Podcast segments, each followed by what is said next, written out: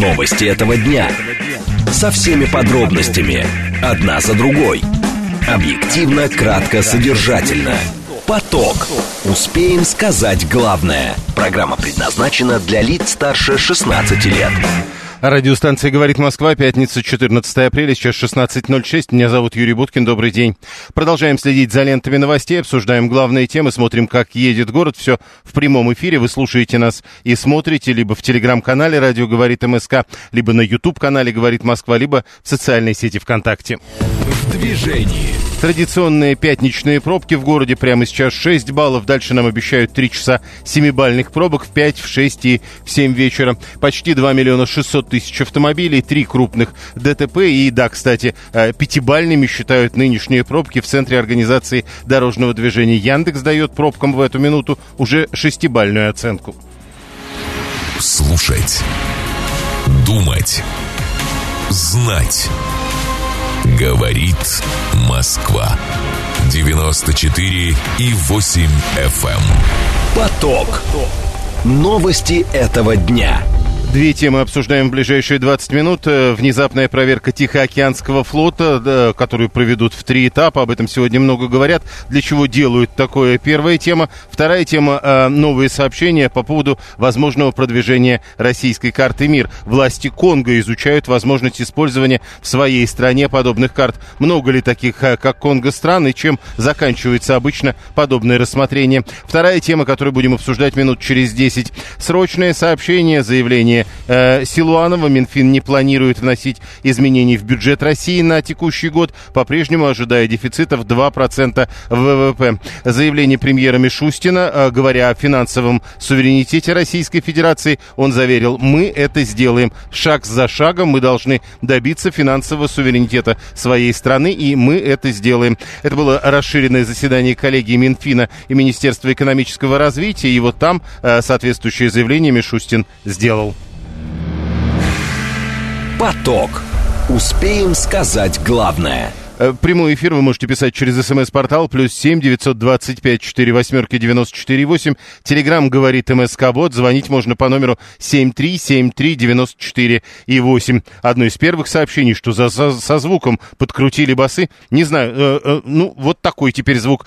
Семь три семь три девяносто четыре и восемь. Телефон прямого эфира. Первая тема это все, э, внезапная проверка Тихоокеанского флота, которую собираются провести в три этапа. На первом флот проведут э, Э, в полную боевую готовность. Потом будут проверять э, дежурные силы ПВО и подразделения авиации. На втором этапе обеспечат развертывание сил постоянной готовности из пунктов базирования, как говорится, в районы боевой подготовки. А на третьем будут отрабатывать учебно-боевые задачи. Для внезапной проверки создана учебная обстановка, как при прямой угрозе агрессии, говорит начальник Генштаба. Олег Швидков, председатель Центрального комитета Общероссийского профсоюза военнослужащих. Подводник, он с нами на прямой связи. Олег Константинович, здравствуйте.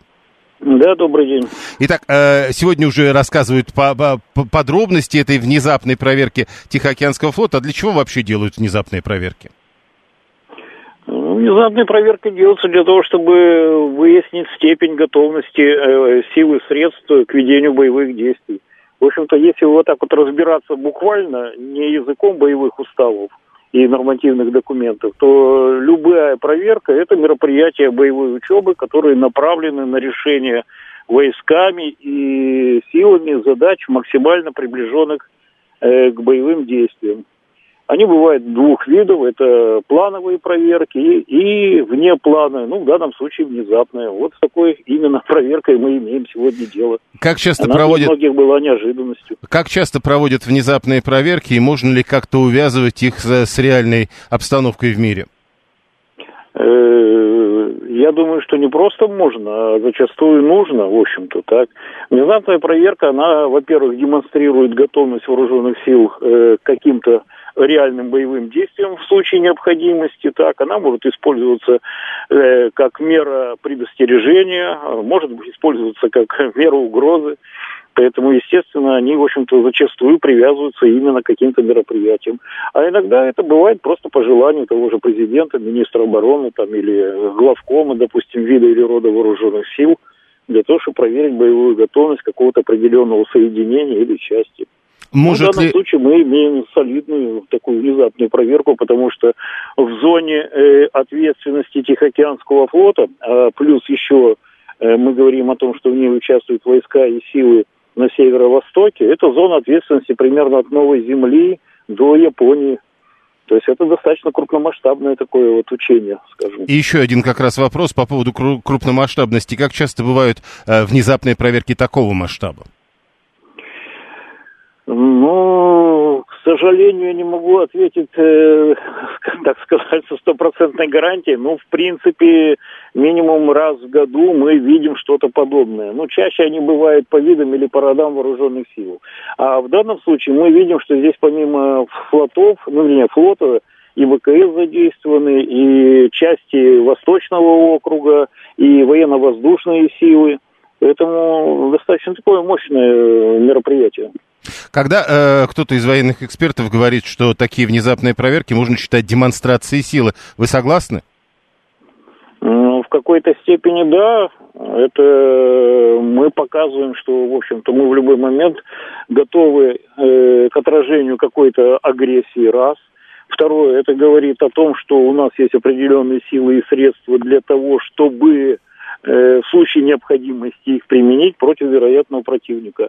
Но в данном случае, вот я, честно говоря, это мероприятие больше связываю с возможным визитом, вернее, не с возможным, а запланированным визитом министра э, Китая, министра обороны Ли Шанфу, так, и второе, то, что там сейчас американские и китайские авианосцы трутся бортами друг от друга. То есть вся эта обстановка, которая сложилась вокруг Тайваня.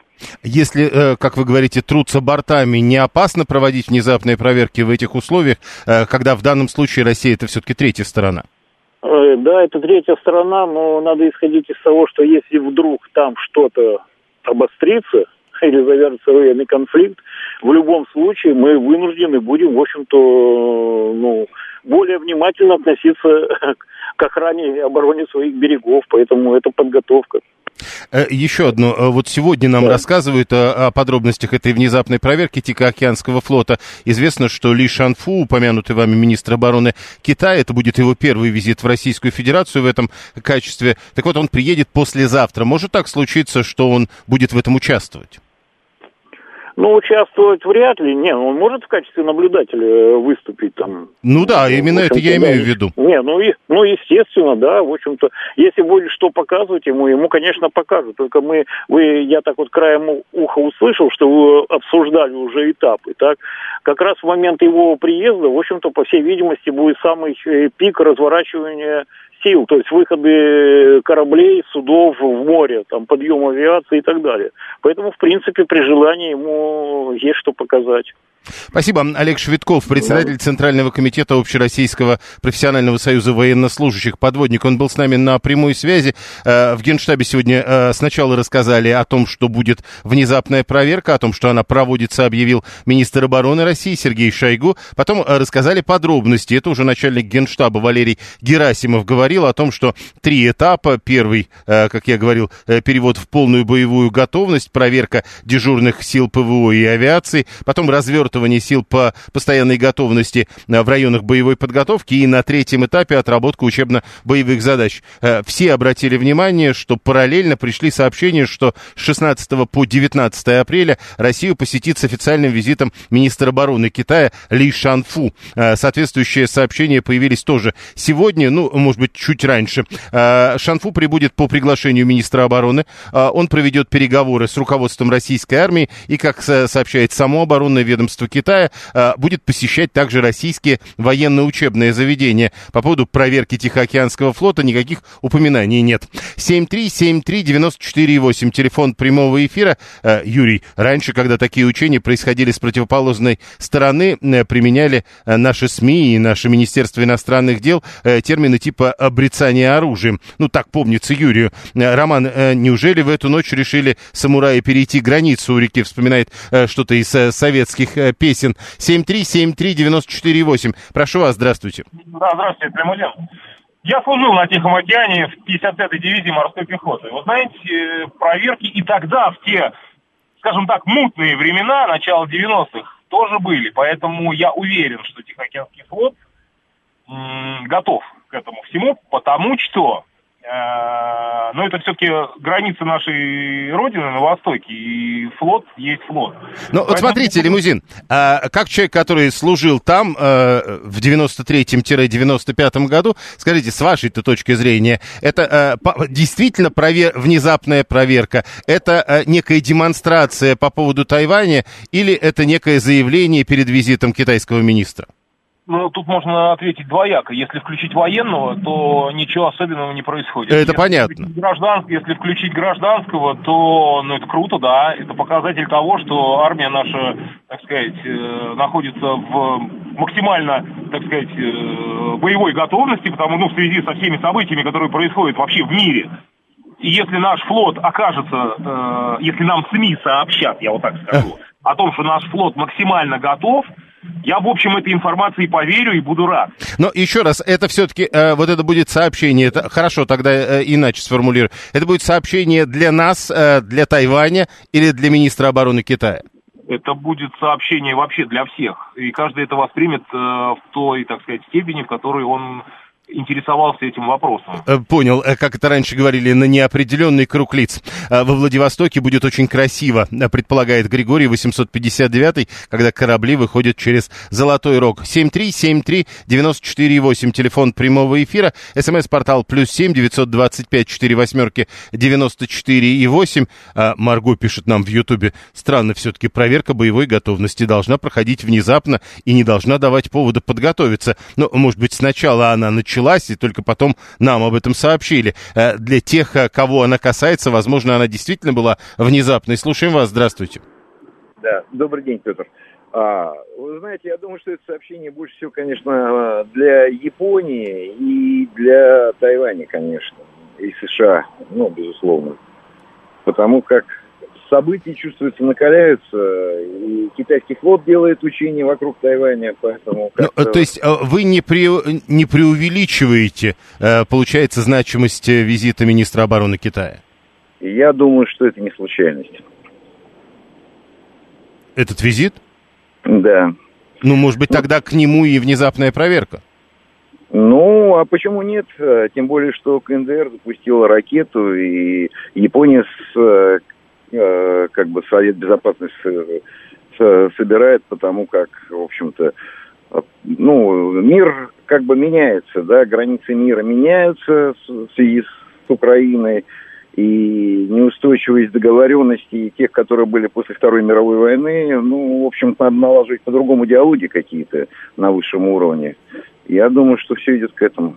Понял, спасибо. 7373948, э, телефон прямого эфира, срочное сообщение. Во-первых, э, Собянин объявил, что метро в районе Северный сделает город ближе для 500 тысяч э, человек. Он осматривает в эти минуты станцию физтех э, ход строительства этой станции. Э, я вот пытаюсь посмотреть, нет, э, не сказано тут, когда должна она открыться э, в этом сообщении. Еще одно срочное сообщение. Э, Петр Толстой, вице-спикер Государственной Думы, только что объявил, что в Государственной Думе уже создали группу по уехавшим и выступающим против Российской Федерации деятелям культуры, э, как тут сказано в сообщении агентства РИА Новости, для разработки идей по запрету им получать доход в России.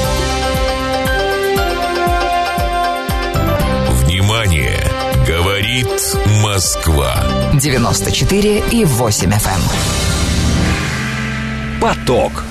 Успеем сказать главное. А вот, кстати, состав рабочей группы есть. Даже э, возглавит ее Ирина Яровая, вице-спикер Государственной Думы. Там же будет председатель Комитета Госдумы по безопасности Василий Пискарев, председатель Комитета по госстроительству Павел Крышенинников, глава Комитета по информполитике Александр Хинштейн, председатель Комитета Госдумы по культуре Елена Емпольская. Это вот из того же сообщения агентства РИА Новости. Мы переходим к следующей теме. Власти Конго, как сегодня объявлено, изучают возможность использования в стране Картмир. Идею о подключении этой платежной системы предложил им один из российских частных банков. Посол страны в Москве Иван Ван Гунгимби рассказал агентству РИА Новости, что инициатива обсуждается с местным регулятором и прочими заинтересованными органами. Э, по его словам, представительство Конго из-за трудностей в банковских операциях на фоне санкций столкнулось даже с проблемой выплаты зарплаты сотрудникам дипломатической миссии. А Виктор Шпрингель, доцент кафедры банковского дела в Национальном исследовательском институте университете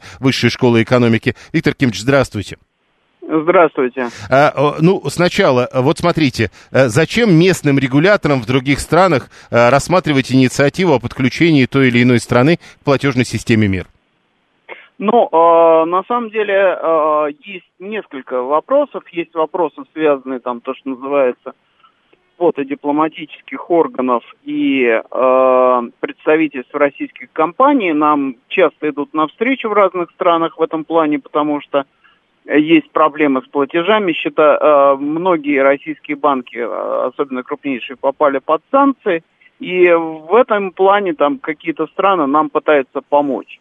Это первый момент. И второй момент, более существенный, это обслуживание российского турпотока.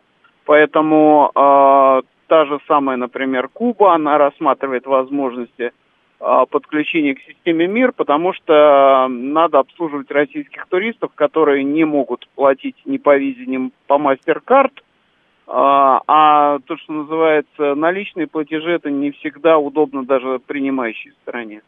Смотрите, тут вот еще одна история. Э, представить себе большой турпоток э, из России в Конго довольно сложно. А тут, говорят, родители обучающихся в России конголезских студентов не могут отправить им деньги. Э, вряд ли студентов из Конго настолько много. В общем, короче, на какие потоки людей рассчитана эта история, при каком количестве людей, переезжающих границу из одной страны в другую, есть смысл подключаться к такой системе?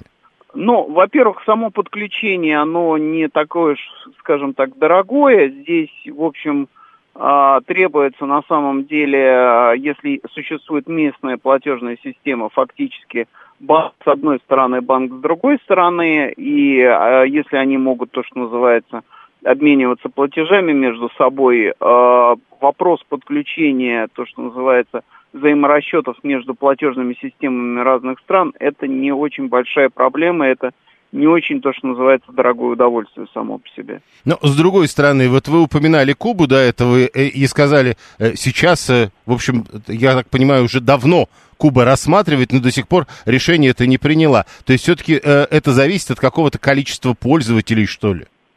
Нет, это на самом деле во многом то, что называется внутренняя бюрократия стран – это на самом деле вопрос определения банков с одной стороны, банков с другой стороны для осуществления платежей.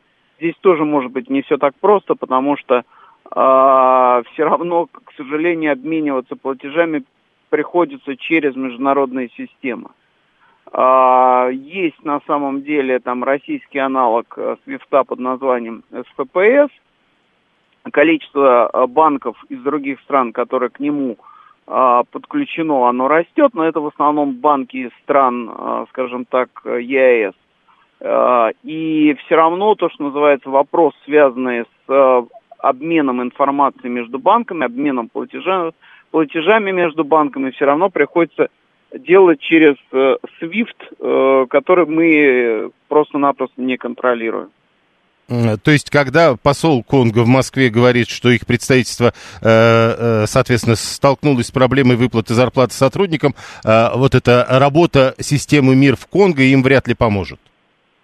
А, да, безусловно. Вопрос заключается в том, что должен быть на самом деле некий обслуживающий банк а, в России, который мог бы принимать платежи из Конго. И здесь скорее вопрос не в системе даже мир, а вопрос, э, связанный с то, что называется э, переводом счетов посольства Конго из одного банка, из одного российского банка в другой российский банк. Хотя на самом деле сама идея э, объединения национальных платежных систем в обход, то, что называется, международных гигантов типа э, Visa и MasterCard, это вполне как бы нормальный процесс. Еще вопрос. Э, вот тут сказано, что идею о подключении платежной системы МИР в Конго предложил один из российских частных банков. Это может быть сделано на уровне одного, скажем, частного, неважно даже, может быть, государственного, но одного заинтересованного банка? Ну, в этом не, нет ничего страшного на самом деле, потому что а, если говорить о российских банках, они все подключены в настоящее время к НСПК. Вот. И э, количество продуктов, которые э, предлагает э, национальная система платежных карт, она, в общем-то, из года в год растет. Здесь э, нужно честно признать, что это очень и очень удачный технологический проект Центрального банка, я имею в виду НСПК. И еще тогда один вопрос. Тот же посол говорит, Киншаса а, обсуждает с российской компанией КАМАЗ увеличение экспорта российских грузовиков и даже создание сборочного производства этих автомобилей в Конго. А, система МИР может быть а, для одного, пусть даже крупного экономического проекта? Ну, на самом деле система МИР это все-таки система для физических лиц. И если мы говорим о поставках грузовиков в Конго, либо на самом деле о создании какого-то сборочного конвейера э, в этой стране, то это э, в любом случае, скажем так, э, не история про НСПК. Понял, спасибо. Виктор Шпрингель, доцент кафедры банковского дела в Национальном исследовательском университете Высшей школы экономики. Ну, тут кто-то пишет о том, что э, не собирается ехать в Конго, даже если ему будут приплачивать. А, дальше. А, не, ну подключить к миру Заир самое важное, пишет Виталий 618. У нас же с ними очень-очень-очень высокий турпоток. Ну, прямо а, Конго и Турция соревнуются, Анталья против Киншасы. Ну, как-то так, видимо, э, предполагает э, Виталий. А вот то, что он называет Конго-Заиром, это отдельная история. Вы можете ее изучить, если э, будете интересоваться в интернете. А может, конголезцы рассчитывают свою рабочую силу подбросить? Это Алла 24 А 976 пишет э, э, про Кубу которую тоже упоминали. На Кубе и так нет ни визы, ни мастер-карт, они же под санкциями. Ну так вот, смотрите, нет ни визы, ни мастер-карт, но насчет системы МИР до сих пор историю рассматривают. То есть, видимо, тоже не получается. Настасья 263 лучше бы с китайцами карты мир подключили, а то на словах только дружба. Ну так лучше. А для чего э, вы полагаете, что турпоток э, из России в Китай настолько велик? Или турпоток из Китая э, в Россию резко увеличился?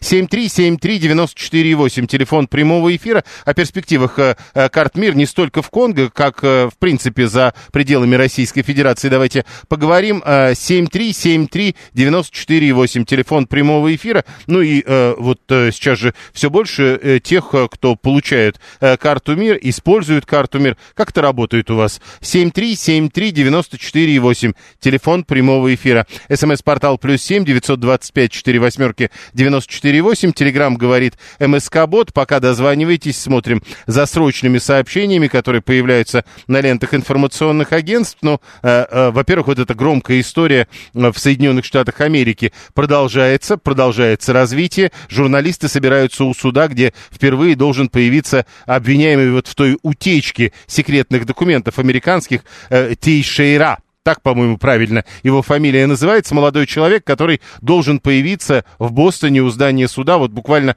что называется, с минуты на минуту. РИА Новости пишут, что журналисты у здания суда в Бостоне уже собираются, съемочные группы выстроились напротив здания окружного суда, это суд Массачусетса, как предполагается, процедура пройдет э, между 10 и 14 э, часами сегодня, э, но официальных подтверждений этому нет. Говорят, что это будет короткое заседание, заседание всего продлится 15 минут. Э, Тишире э, зачитают обвинения, затем он должен будет сказать, признает ли себя виновным. Э, это ждем. Еще раз напомню, никто не знает, когда это будет, но предполагается, что вот-вот должно начаться.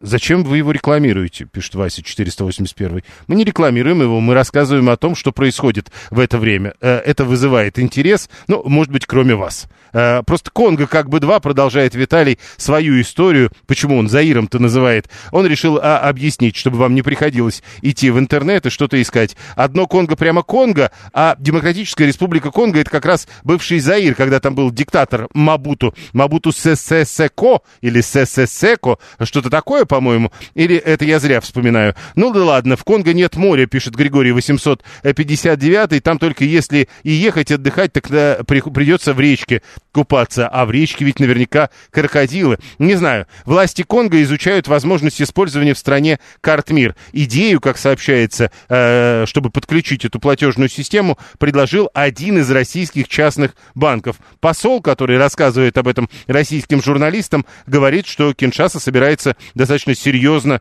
э, сотрудничать с Российской Федерацией и даже обсуждает э, создание сборочного производства автомобилей КАМАЗ в Конго. Прямо сейчас новости, потом реклама, потом продолжим. Новости этого дня. Со всеми подробностями. Одна за другой. Объективно, кратко, содержательно. Поток. Успеем сказать главное.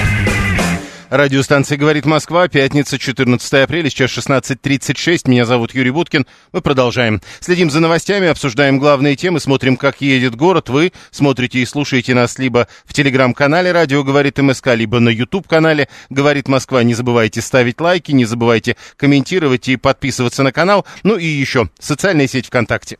В движении. Олег пишет, внешняя трешка в районе Рижской эстакады недостаточно хороша. Это я перевожу то, что он написал. Если есть возможность, объезжайте. В целом, еще раз напомню, традиционно пятничные пробки. Прямо сейчас уже 6 баллов. Э, нет, э, нет, да, пока еще шестибальные пробки, но на 5, на 6 и на 7 вечера нам обещают 7-бальные э, пробки. Три часа традиционных пятничных выездных пробок. Прямо сейчас и Садовое кольцо очень тяжелое, и Третье транспортное кольцо тяжелое. Удивительно, но на вылетных магистралях пока еще не очень. То есть все где-то в районе центра уже собрались и начинают выезжать. 2 миллиона 630 тысяч автомобилей и три крупных ДТП. Слушать. Думать. Знать. Говорит Москва. 94 и 8 FM. Эм. Поток. Новости этого дня. Две темы обсуждаем в ближайшие 20 минут. Минцифра обнародовала проект указа о цифровом паспорте. Что предлагается? Это первая тема. Вторая тема. Правительство России утвердило проведение международных чемпионатов по битве роботов, которые, начиная с этого года, будут проводить ежегодно. Что это за международный чемпионат? Зачем нам все эти чемпионаты по битвам роботов? Это вторая тема, которую будем обсуждать минут через 10. Срочное сообщение, которое в эти минуты появляются. Минфин собирается вывести уровень банковского обслуживания в новых регионах России на общероссийский. Э, еще Маск предлагает ввести пожизненное заключение за стерилизацию детей. Это с ленты агентства ТАСС. Смотрим, что еще появляется. Э, СМИ пишут о том, что документальный фильм э, компании Netflix «Царица Клеопатра» вызвал недовольство в Египте, потому что роль для древней египетской царицы исполнила темнокожая актриса. РИА Новости пишет об этом, ссылаясь на газету «Достер». Поток.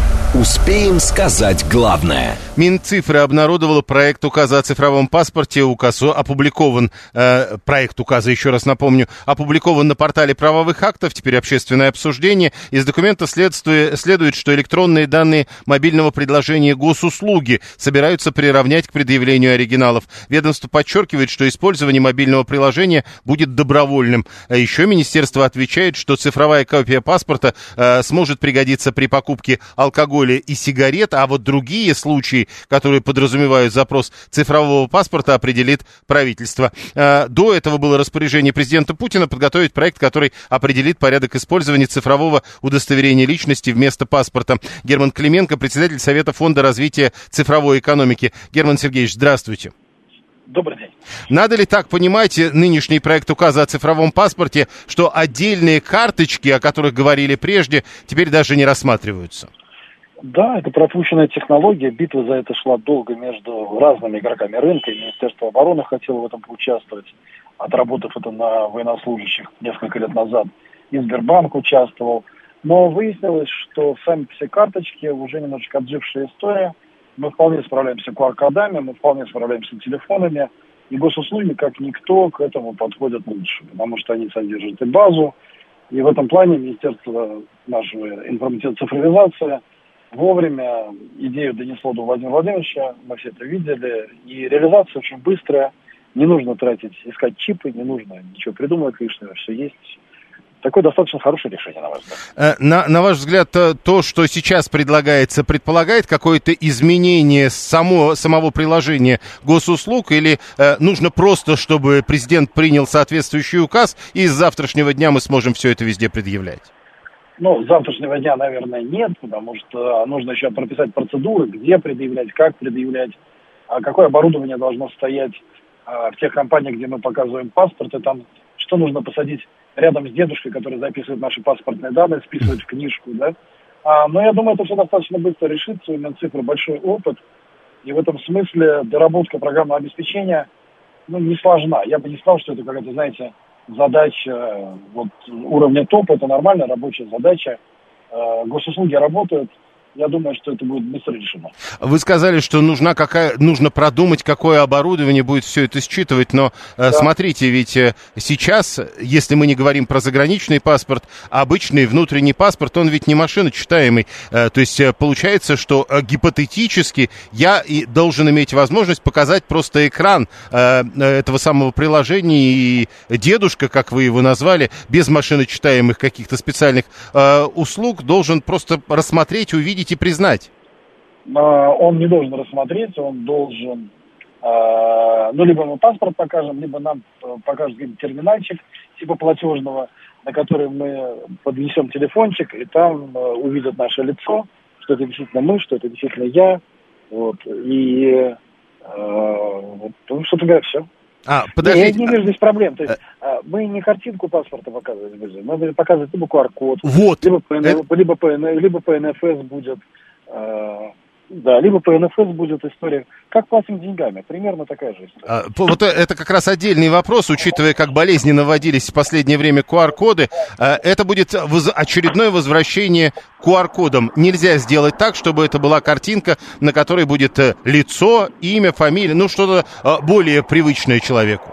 Но оно не будет доказывать ничего. QR-код это все-таки шифрация. И, конечно, у нас как-то оскомину немножечко набило давайте скажем честно, опыт, который мы приобрели тогда негативный, сейчас будет исключительно позитивным. Нет никаких а, предположений, что за это будут арестовать. Наоборот, это будет просто механизм.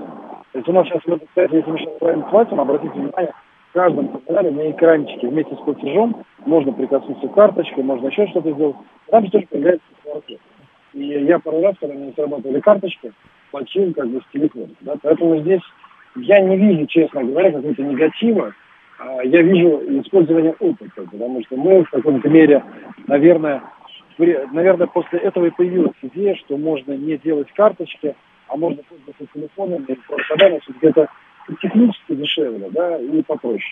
Понял, спасибо. Герман Клименко, председатель Совета Фонда развития цифровой экономики, был с нами на прямой связи. Это действительно очень близко. А фотография будет, пишет 836, или я могу паспорт соседа предоставить. Но э, еще раз, только что Герман Клименко вам сказал, вы можете предоставить все, что угодно, но если этот QR-код будет э, вести э, не на ваши а на данные соседа у вас ничего не получится. Что делать, если нужен паспорт, а сервис на техобслуживании, как сейчас, пишет Галина 503. Значит, у вас будет паспорт, ведь речи не идет о том, что этот, э, это мобильное приложение будет единственным. Виталий тоже пишет, у нас же не все обладают смартфонами, по крайней мере, нет закона, который обязывает иметь смартфон. Кстати, это тоже важно еще раз отметить, учитывая последние события. В данном случае Минцифры говорит о том, что использование э, мобильного приложения будет добровольным. Это прямая прямая цитата оттуда. 7373948. Сергей, 154 видит даже в этом э, сообщении, пишет так, чего многие боялись, говоря раньше о всеобщем чипировании.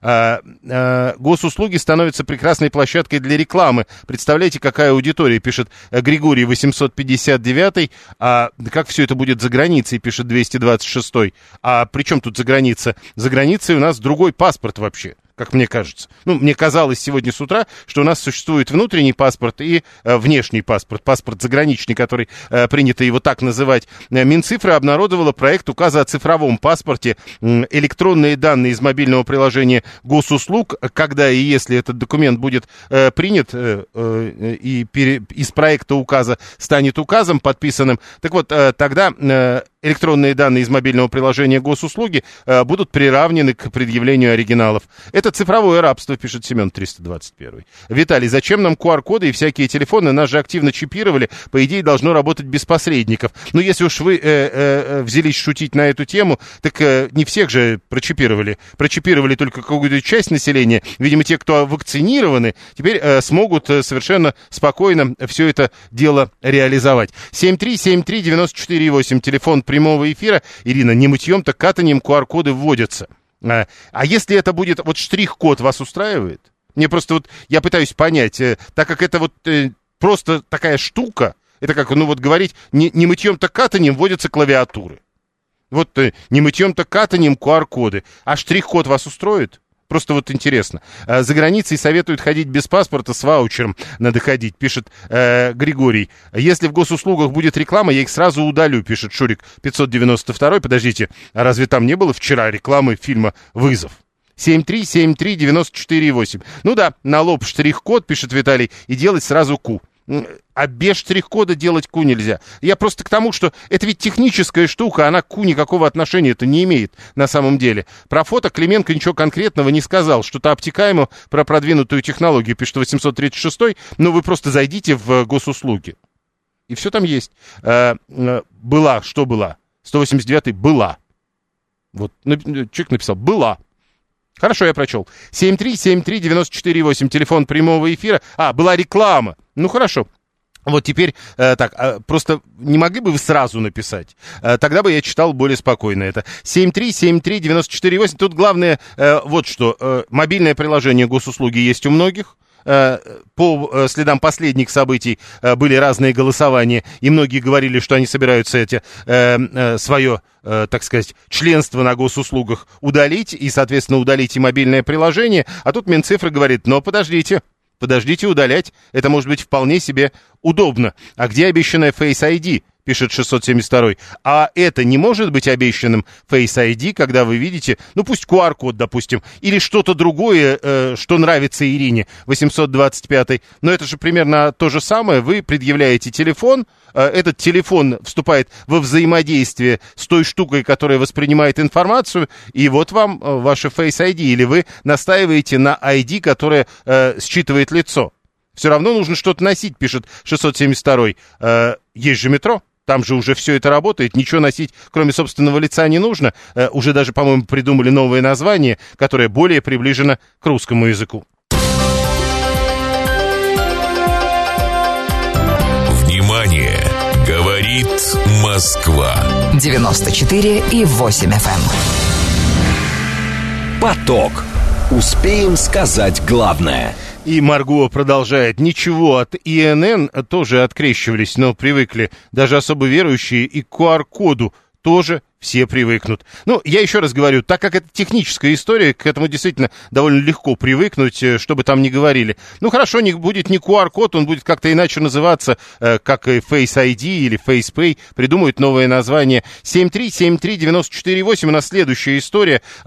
Чемпионат по битве роботов утвердило, соответственно, правительство Российской Федерации э, положение о проведении таких международных чемпионатов, которые, начиная с нынешнего года, будут проводиться ежегодно. Артур Зархит, директор корпорации роботов и продюсер проекта «Бронебой», э, «Бронебот», «Бои роботов». Даже прочитать сложно. Артур с нами на прямой связи. Артур, здравствуйте.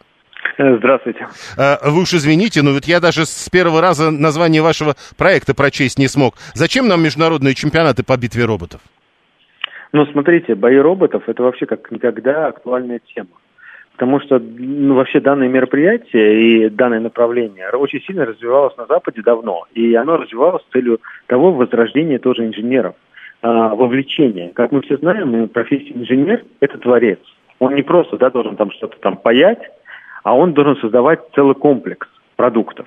И когда ребята пробуют себя в боевых, например, машинках создания, да, боевых роботов, которые там бьются между собой, то они развивают не только там визуальную часть робота, а инженерные скиллы, но они также и думают, как сделать так, чтобы робот дольше продержался, да, чтобы робот был, э, э, мог ориентироваться в местности, в пространстве и многое, многое другое. Благодаря этому интерес к профессии инженера возрождается. Ну, э, между... это просто сразу заявка такого высокого уровня. А вообще э, много международных соревнований по битвам роботов сейчас? Нет, смотрите, есть э, западные соревнования, да, Робот Wars там, известные, которые ну, давно уже существуют. А в России мы вот когда заинтересовались этой историей, в 2015 году еще мы начали зондировать, проверять, как сможем, сможем ли мы сделать. И мы провели в 2016 году первый такой соревновательный этап, когда мы привлекли западных э, участников из разных стран, и наших российских инженеров из разных вузов, которые начали соревноваться. Конечно, в начальном этапе было очень сложно для нас, для российских команд, потому что они не были готовы. Но вы знаете, когда мы проводили в спорткомплексе Олимпийском, где 20 тысяч зрителей было, большие уже соревнования, когда, э, говоря, мы назвали Россия против Англии тогда, против английских команд, то мы уже могли дать отпор. Уже было интересно, что спустя полтора года, плюс-минус, наши ребята научились э, уже делать усовершенствованных боевых машин, которые могут э, не просто продержаться, да, вот эти там три минуты боя, а они могут победить даже боях. Это было, конечно, для нас гордость. В свое время я видел какие-то телевизионные программы, которые, по-моему, даже слово «робот» включали в названиях, но то, что там происходило, как кажется, не очень сильно напоминало то, что на самом деле называется роботом. А, мы сейчас говорим о боевых машинах, насколько они роботы? Слушайте, ну это, конечно, колесные платформы определенные, да, а, это не человекоподобные, да, например, там метр двадцать ростом или два метра. Нет, конечно, это, это колесные, но на них и отрабатывается вся история. Насколько того, они, чтобы... вот насколько они роботы, то есть насколько они мыслят? если можно так сказать? Слушайте, но, конечно же, они не автономные. Почему? Потому что мы все знаем три закона робототехники Азика Азимова, да, и главное гласит, что робот не должен навредить, да, в первую очередь людям. Ввиду этого все-таки его создают люди, и э, роботы могут драться только с роботами под управлением определенным, чтобы не было никаких там проблем на данном этапе. Конечно, может быть, автономность будет, но тогда она будет перечить э, законам робототехники. Угу. Так, э, э, вы рассказали, э, зачем это нужно для развития науки, а зачем это смотреть э, зрителям? Слушайте, ну опять-таки хочется, вот у нас теперь цель корпорации роботов – это возрождение инженерной элиты. Самое главное, да?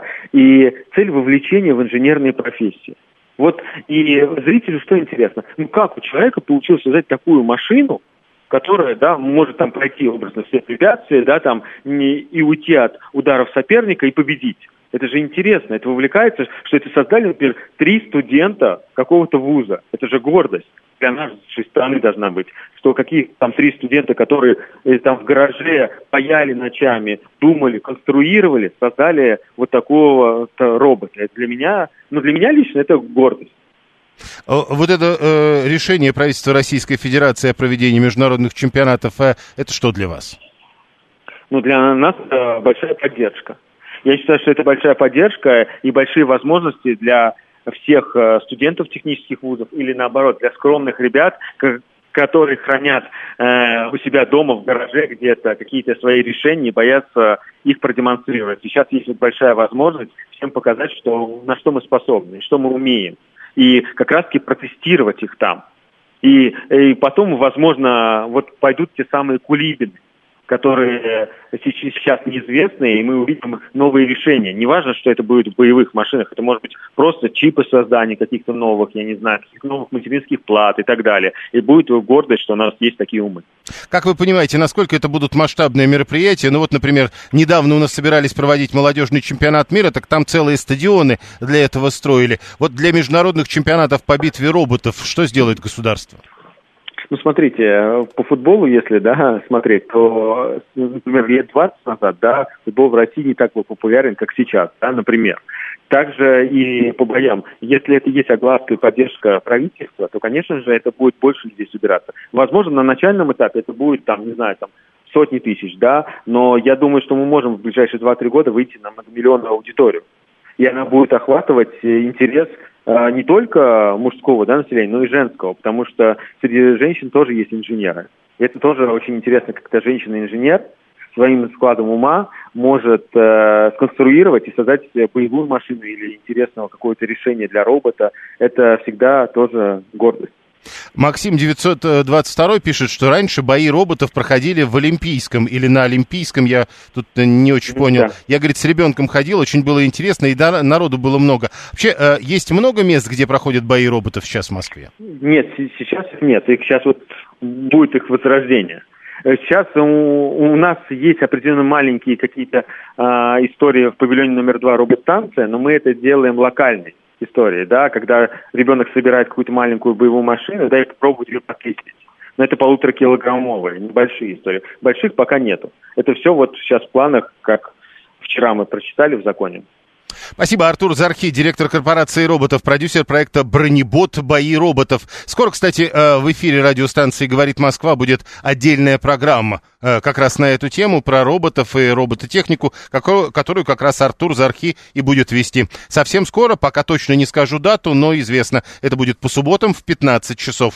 7373948, телефон прямого эфира, э, смс-портал работает, можно писать через Телеграм, много уже написали. Елена 659 это интересно, сколько эта история с роботами а, будет стоить бюджету. А плюсы вы не хотите посчитать? Нильс говорит, 401 что начнут ставки принимать, на этом можно зарабатывать. 189 говорит, что это было бы правильно, потому что этим можно заменить бокс ну зачем люди друг друга? Пусть тогда машины. Э, Виталий как раз про стадионы. Интересно, говорит, к битве роботов будут строить стадионы, новые линии метро, инфраструктуру. Балет Аллы Духовой опять начать тренировать. К такой церемонии надо. Ведь, э, еще раз напомню, по постановлению правительства, международные чемпионаты по битве роботов будут проводить ежегодно, начиная с нынешнего года. А, э, что еще из ваших сообщений? Виталий, вот посоревнуются роботы и непотребства всякие начнут творить. К примеру, возьмут э, приступом Козельск.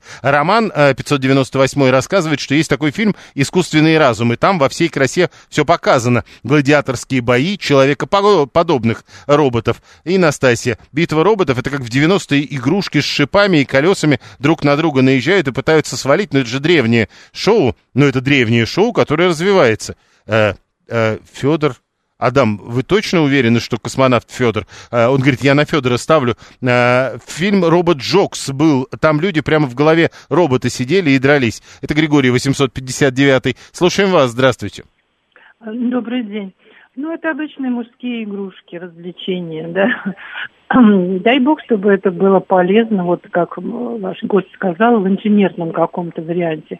Но насчет показа, ну, это тщеславие вот изобретателей всяких. Вот я еще раз повторяю, что дай бог, чтобы это было, чтобы это работало, чтобы у нас, например, автопром появился нормальный, без заимствований, как бы свой, российский, чисто российский, потому что не очень он у нас вот такие вот мысли. Ну, а просто, просто когда вы так говорите, э, хочется спросить, то есть каждый должен э, изобрести свой велосипед? Ну, в какой-то степени чем-то нам тоже нужно гордиться. Мы привыкли, что Россия как бы родина балета, слонов и всего прочего. Вот, и, конечно, автопром у нас постоянно в каком-то... Э, а значит, должен быть свой велосипед. Почему мужские, пишет э, Александр 689, я много девушек знаю, которые очень увлекаются. Чем вот не только не написано, можно же показ мод для женщин, пишет 189, это как?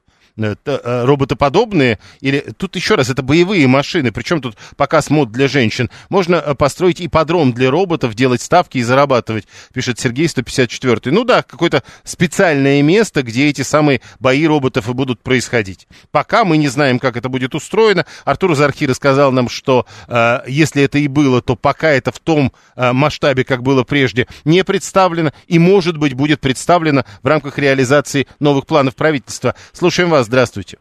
Здравствуйте. Ну, пока это звучит э, достаточно смешно, потому что я пытался найти роботов каких-то в России, ходил смотреть на робота Федора. Э, выглядит это как будто детские игрушки, если сравнить, например, с Бостон Динамик. А по поводу битвы этих роботов звучит как будто бы это какая-то песочница для того, чтобы потом набрать роботов э, для военных. Ну, подождите, мне кажется, что все-таки битва роботов это какая-то телевизионная штука. Может быть, она и не была э, исходно телевизионной, но точно показывали что-то подобное по телевизору. Ну вот э, девушка только что же говорила, мы смотрели все это в 90-х, вот это шоу. Если в таком формате, если это просто передача, как там пусть говорят или что-то такое, ну окей, ладно.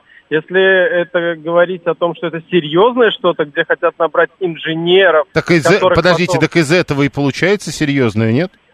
Вот смотрите, я это шоу смотрел, да, и смотрел его буквально там, э, может быть, пару месяцев назад. С 90-х вообще ничего не поменялось, это просто шоу. Это ага. не шоу, на котором... Это не шоу, на котором технологии растут на глазах. Роман, действительно, сколько можно смотреть на игру в ножной мяч из прошлого века? Так вот, вам говорят, что и битвы роботов это тоже из прошлого э, века. 713 а, вы напрасно иронизируете. Наш правительственный ЗИЛ-4104 очень неплохой изобретенный велосипед. Я лично гордился. Но тут проблема же в том, насколько много таких велосипедов. Далее новости.